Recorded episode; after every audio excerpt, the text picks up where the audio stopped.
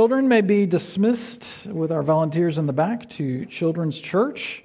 and I'll invite you to turn with me in your Bibles, for those of you staying and joining us on the live stream, to Philippians chapter 3. Here we begin a new chapter in our study of this book. And we're going to look at just one verse this morning. But this verse, as those around it, remains the Word of God. Finally, my brothers, rejoice in the Lord. To write the same things to you is no trouble to me and is safe for you. Let's pray that He would teach us this morning. Heavenly Father, we need your grace more than we may even know that you would take your word, not mine, that you would take your truth, that you would take your gospel, that you would apply it to our hearts and our lives, that we might see Christ and know the joy that comes from him.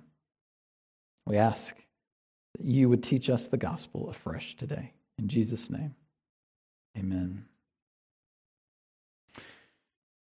So, if you've ever watched one of these shows on Netflix or Amazon Prime or Disney Plus or whatever that's like just an episodic show, you might have noticed that, you know, when you get further in, they say previously on The Expanse, previously on The Mandalorian or whatever. And there's this little option down at the bottom often where you can skip the recap, which, you know, saves a bunch of time if you're already up to date on the show and you don't need to remember what, what happened. Why, why be bothered with all the repetition and, and stuff? You can just skip it. But sometimes skipping the recap is, is not a helpful thing. Sometimes uh, going back over the same ground again, getting a fresh view of things, is exactly what you need. Like when the professor right before the big exam holds a review day and just goes back over all the stuff you've already spent all this time studying anyway. That can be helpful. Or, or when you get together with friends that you haven't seen in a long time and you share all the same stories you've shared again and again, all the same jokes again, but just that, that reconnection and going over that same ground is of immense value. Sometimes the worst thing you can do is skip the recap. Well, verse 1 of chapter 3 is a recap of sorts. It's a verse that holds a, a transition point between everything that Paul has talked about in chapters 1 and 2 and everything that he's going to talk about in chapters 3 and 4. And in it, he states explicitly he's giving a recap of all the stuff he's already talked to them about before when he was there. He's not going to tell them anything substantively new. And yet, that recap might be the most important thing they could hear. For in it, Paul reminds them that it is in Christ, no matter what you may face, no matter what circumstances you are in, and the Philippians were in quite, quite a, a, a bevy of difficult circumstances, facing pressures and persecution from without, facing division and discord from within, no matter what you may face from without or from within. There is in the Lord and all that He has revealed to us in the gospel reason for joy. And so, when we look at the surpassing worth of the gospel this morning, I hope that we will find that joy in Christ. As we look at um, these main phrases in this verse. What does it mean to rejoice in the Lord? What does Paul mean to write the same things to you as no trouble to him? What does it mean that it's safe for us? So the first thing I want to do is, is look at this. What, what does it mean for Paul to tell us again, and if he said it once, he's said it 10 times already, rejoice in the Lord?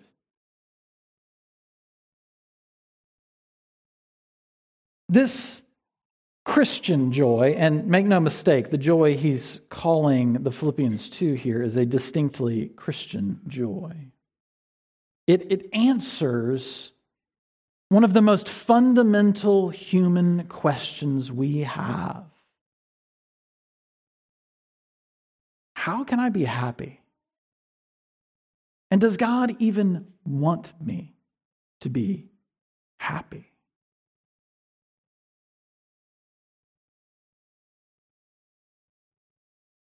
It's an important question. And, and sometimes we, we look for the answers in all the wrong places, or we misunderstand what happiness even is. We, we think of it in terms of uh, things, or places, or people, or possessions.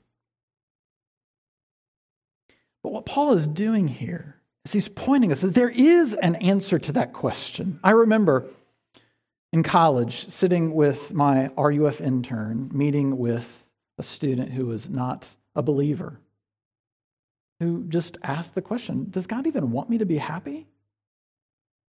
And I was on the verge of saying, Of course not.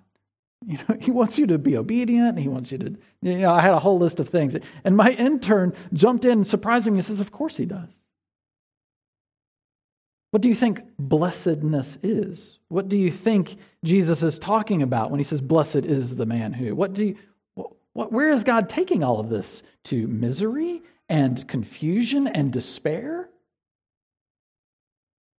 What are the fruit of the Spirit?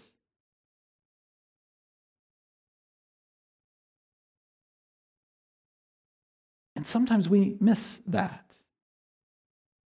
That reality, that overflowing of goodness and kindness and grace and mercy of the Lord that answers the question Does He want you to be happy? with a resounding, eternal, and overwhelming yes.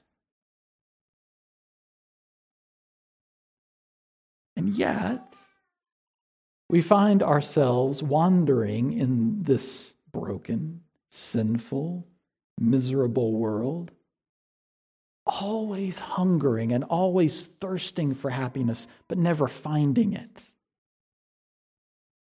It's analogous to one who comes in from, it's hard for us to imagine working in the summer heat, I know, at this current moment with snow all over the place. But imagine working out in the summer heat trimming your hedges or mowing your grass or pulling weeds out of the garden or whatever it is that you have to do out there and coming inside and dying of thirst.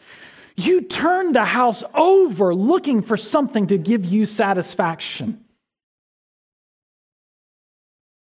And so, tear open a can of Pringles and eat the, the salty potato chips and wonder, why am I still thirsty? You, you dig into the, the bottom of the, the fish tank and pull out the little pebbles from the bottom and try to snack on those and wonder, why am I still thirsty? Or you, you tear open uh, the, the, the, the container of flour and toss it into your mouth and wonder, why am I even more thirsty now than I ever was? When all the time there was a faucet overflowing with water. There was a, a dispenser on your refrigerator, refrigerator to, to grant you endless amounts of chilled water, even. Like we run around hungering and thirsting for happiness when the source of that happiness is right before us. And it is the Lord and no other.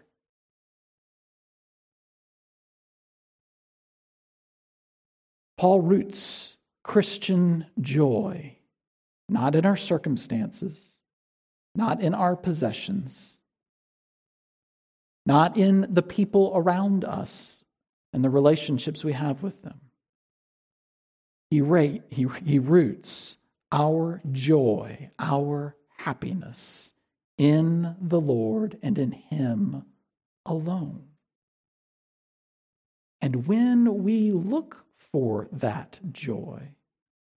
Anywhere else but in Him, we will always hunger. We will always thirst. We will never find satisfaction for our souls.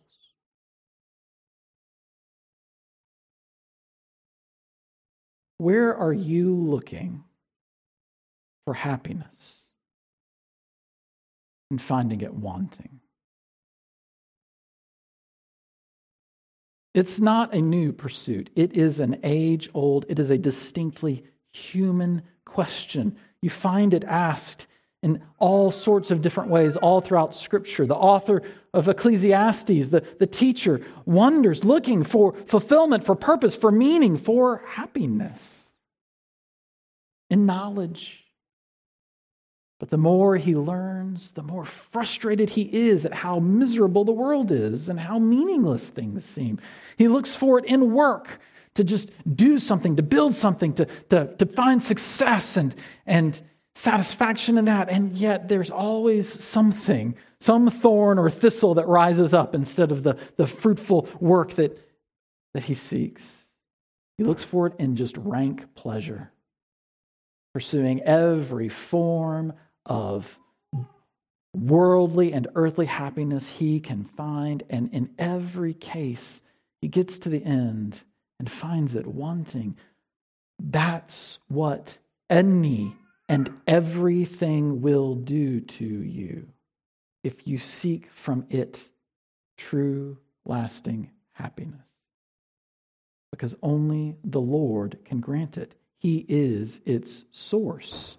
He is its source.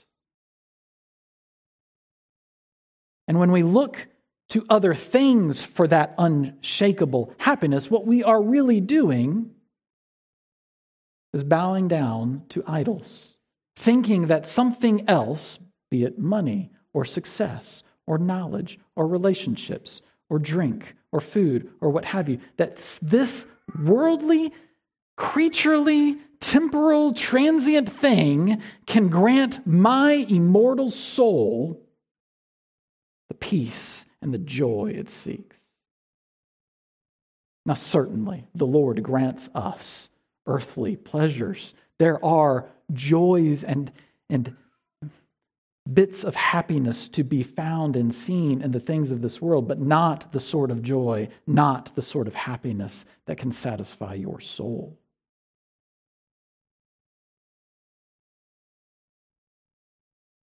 We rejoice. We find this Christian joy in no other place. It is rooted in Christ Himself.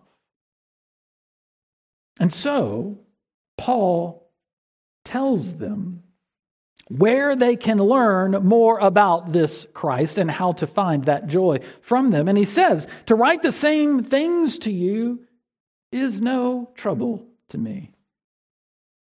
He's saying nothing new. He's writing the same things. He's talked about these things. And in fact, you can pick up in the book of Philippians themes that he writes in other letters. There, there is nothing novel. He's pointing them to the same truth, to the same gospel, to the same good news. A good news that announces salvation for sinners in Christ. And when he does this, he teaches us that Christian joy is a gospel joy.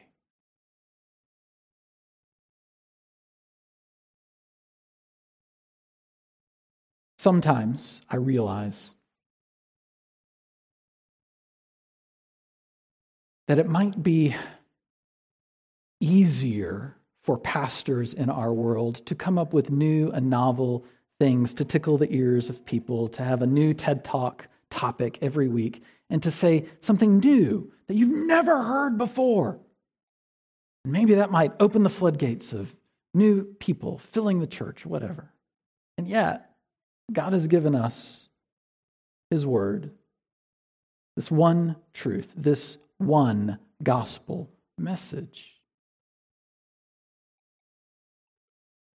And it bears repeating repetition isn't all bad. I mean, when you when you learned the timetables, right? You, you didn't sit unless you are a genius, and props to you. I did not have the experience of sitting down, looking at them one time, and being done. I remember it being torturous. And then, if it wasn't bad enough to have to go home and have my parents quiz me on the times tables, I had to go to school and take that one page sheet of 100 multiplication questions in under a minute, or I couldn't move on to the next thing. Maybe they don't do that anymore. Maybe that's old math and not new math. But I remember being so distraught. When am I going to be good enough? To, a minute for 100 questions? Break that out into how many answers per second. And yet, you drill it, repeat it, repeat it, repeat it, and, and now I know what six times seven is. I'm not going to tell you because I want you to study.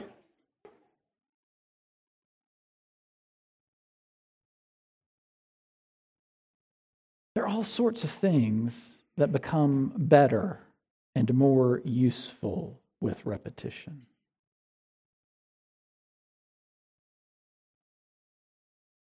The gospel, the good news that announces salvation from God to sinful people, that grants them everlasting life and fellowship and joy with Him, is a message that bears repeating a lot to everyone, everywhere.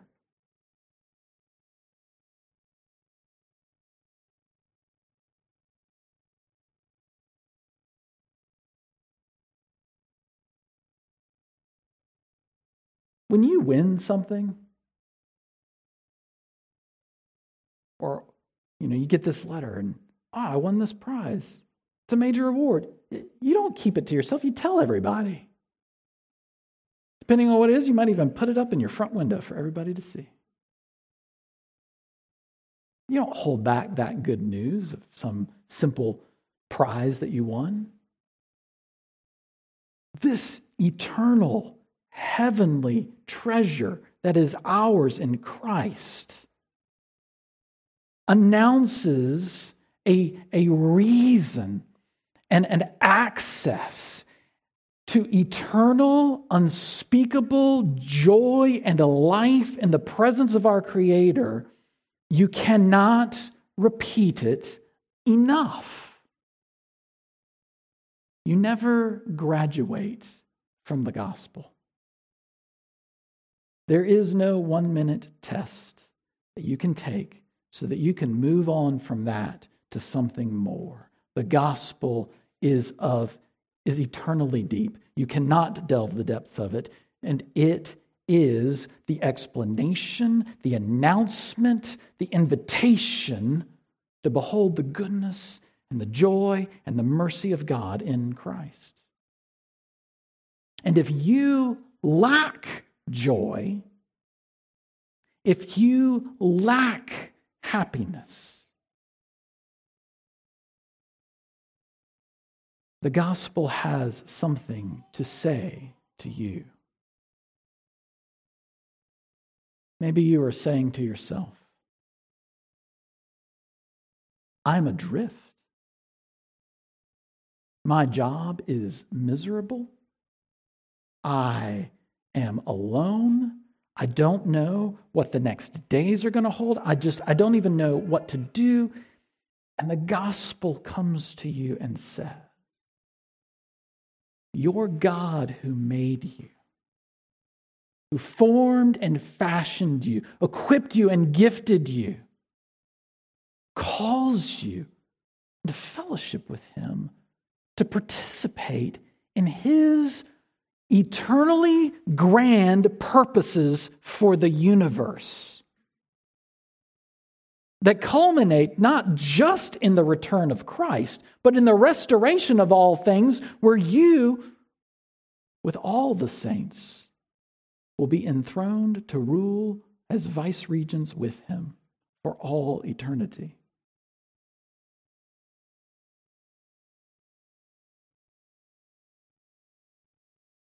Maybe, even in that menial job, there is some greater, grander purpose that God is working out for you, through you, in you. Maybe He's calling you to something else. Some of you are saying, well, whatever, work is work. It's the, the people around me, all of my relationships are falling apart. Since COVID has started, my spouse and I are fighting more. My children seem alienated from me. I haven't seen my best friend in months. Everything, all the people that I know, it's all crumbling, and I am crippled with loneliness. And the gospel comes to you in that. It doesn't downplay your grief and sadness but shares that there is good news that in Christ we have peace with God and one another. The gospel is about tearing down the dividing walls of hostility that would separate us from one another, building us up in unity and love in Jesus.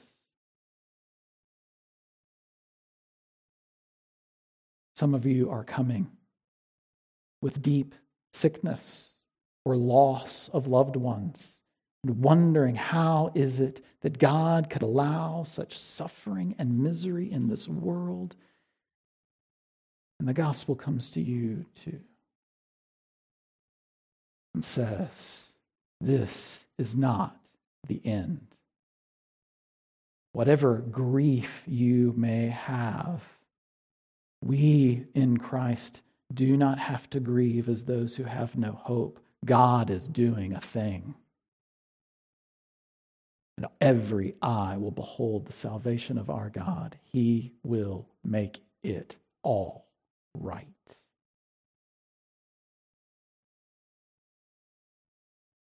And there is in that gospel message a word of joy for you.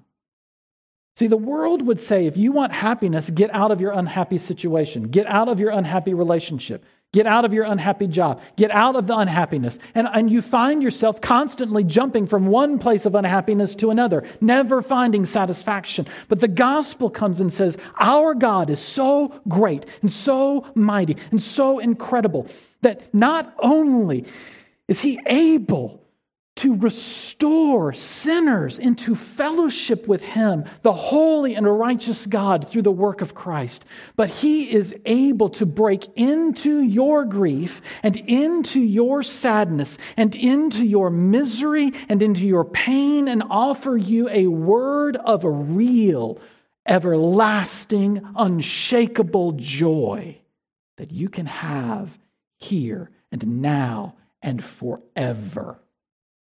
It will never die, it will only grow because that is what God offers us in Christ. Not moving from one set of circumstances to another, but moving ever closer to Him in love and worship and obedience and adoration and fellowship and joy.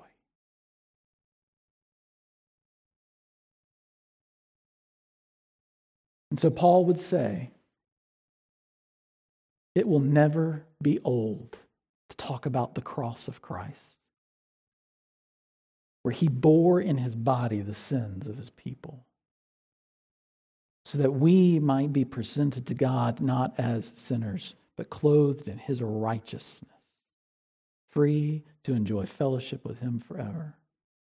Paul says it will never get old to talk about how Christ on the cross nailed every power and principality to it, de- disarmed and dethroned any and everything that would seek to set itself up in the place of God. And then rising from the dead, he conquered even death itself. It will never get old, says Paul, to see how these things work themselves out in our lives day to day as we grow in faith, moving ever towards Christ and his joy. To write the same things to you, it's no trouble. But it's also it's safe. And this this means so much, but in, in, at essence, what Paul is saying here this Christian joy is such that you can never have too much of it.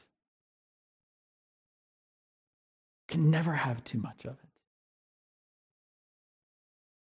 Sometimes when we feel our lack, when things beset us and, and we are disarmed or, or destabilized from our relationship with the Lord, and, and this sadness and this grief creeps in or oppresses us or turns our whole world upside down, we, we might start to wonder and doubt well, maybe God has just offered me a little bit of joy. Or maybe it's just a theoretical joy. There's the spiritual joy that the preacher talks about on Sunday, and then there's the real joy that the, that the world talks about experiencing. We, and we begin to wonder have I had my fill? Is, has God withheld it? Is this all that there is for me? And, and, the message could not be more different. You cannot have too much Christian joy. The reason this doesn't make sense to us is because with everything else, you can't have too much of a good thing, right? I remember I love shrimp of all kinds shrimp scampi, fried shrimp, boiled shrimp, whatever. And my family, my dad grew up in, on the coast, South Carolina. We would go down there for summer vacations and we would take the boat out into the little creeks and we would cast the cast net. We would, dad would cast the cast net. We would fumble and flail at cast net. We would rake in shrimp. I mean, long enough ago that if we weren't supposed to do that, the statute of limitations hopefully is, is over. But I mean, we would get shrimp, like, and all these families would gather together and we'd boil them and we'd sit around the table with melted butter and shrimp and newspaper, and we would just go to town and eat. And I remember one particular time I ate, I, I don't remember starting and I don't remember stopping, but I ate a lot of boiled shrimp. And then I could not touch it for like years after that. Could not touch it. Thank God he has relieved me of that particular burden. But uh, you can't have too much of a good thing. That's what idols do. They overpromise and underdeliver, and it's the law of diminishing returns. And the more you chase after them, the less they give.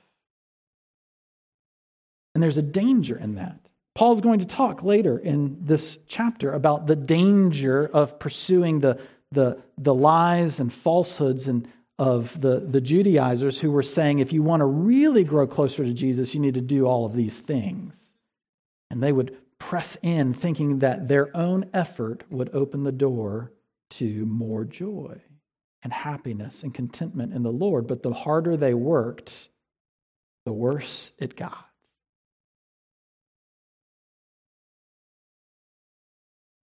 To be rooted in the same unchanging, eternal gospel is safe for us because it protects us from the lies of idolatry. But also, it allows us to dive deep into the unending, eternal joy and grace of the Lord. The the joy that we have in Christ is not a sinful joy. There's not a, a point where you, you can get to where I've pursued Christ so much, now it's become sinful. Not possible. You can try to pursue Christ in sinful ways. That's not the same thing.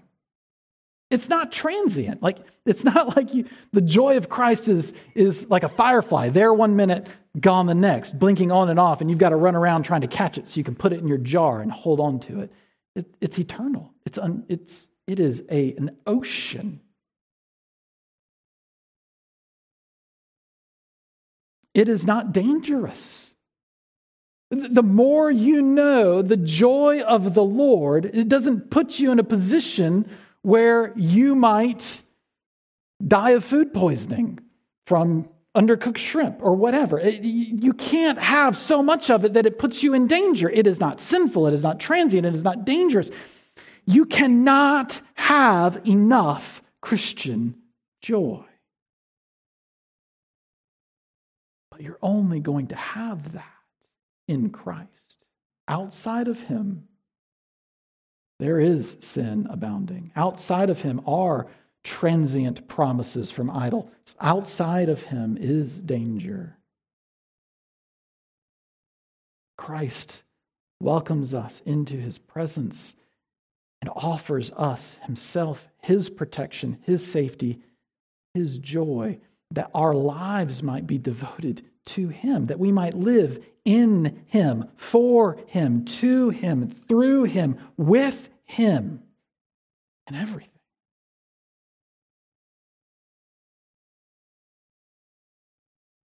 How do you do that? Like, what does the gospel say? What, what does the gospel say? How do you access this? On the one hand, the good news is you don't access it. Christ accessed it on your behalf. It is there, believe it. Don't make Jesus a liar.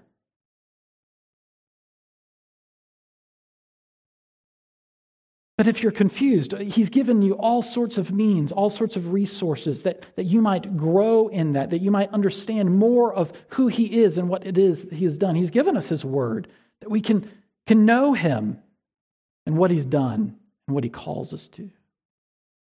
He's given us prayer, that we can cannot rely on our own wisdom, but can gather together and lift up every cry and prayer and petition to him and seek his wisdom and his provision and his guidance and his strength. He's given us the sacraments that we might, through ordinary, everyday elements, experience the extraordinary fellowship of Jesus as he communes with us.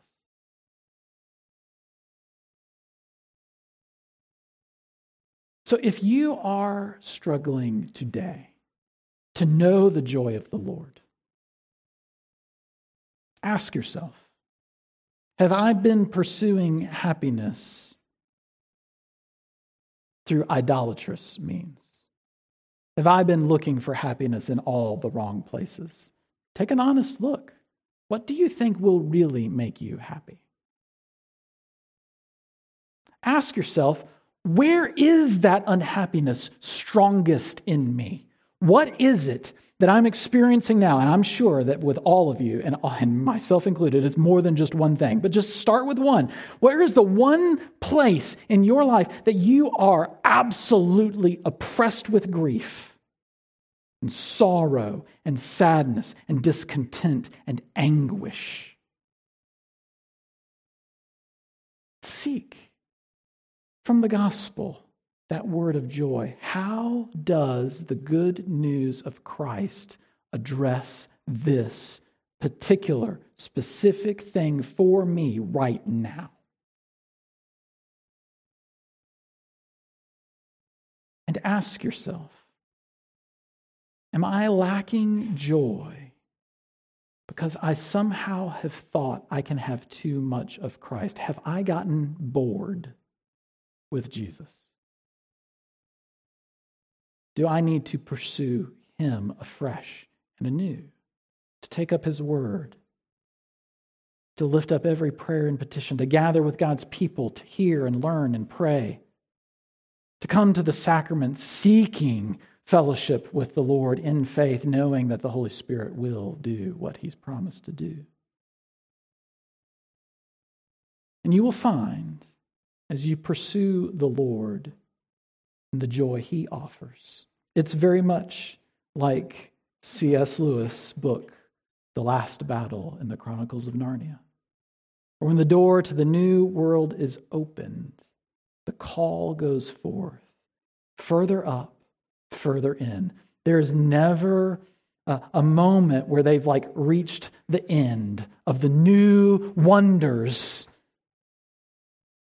that the eternal king has prepared for them. There's never a moment where they've exhausted his creativity or his kindness or his goodness or his love or his joy. There is ever, always, only a movement more and more toward him to behold even more deeply the wonders of our God in Christ. You want to know the joy of the Lord, seek it in the good news that he's announced. Pray with me. Heavenly Father, we ask that you would reveal to us afresh this good news, Lord, that to hear and to read the same things would not be dull or boring to us, but it would open the door for us to see Christ afresh and anew. That we might be humbled by him, that we might be strengthened by him, that we might know his joy. We ask this in Jesus' name. Amen. Let's stand.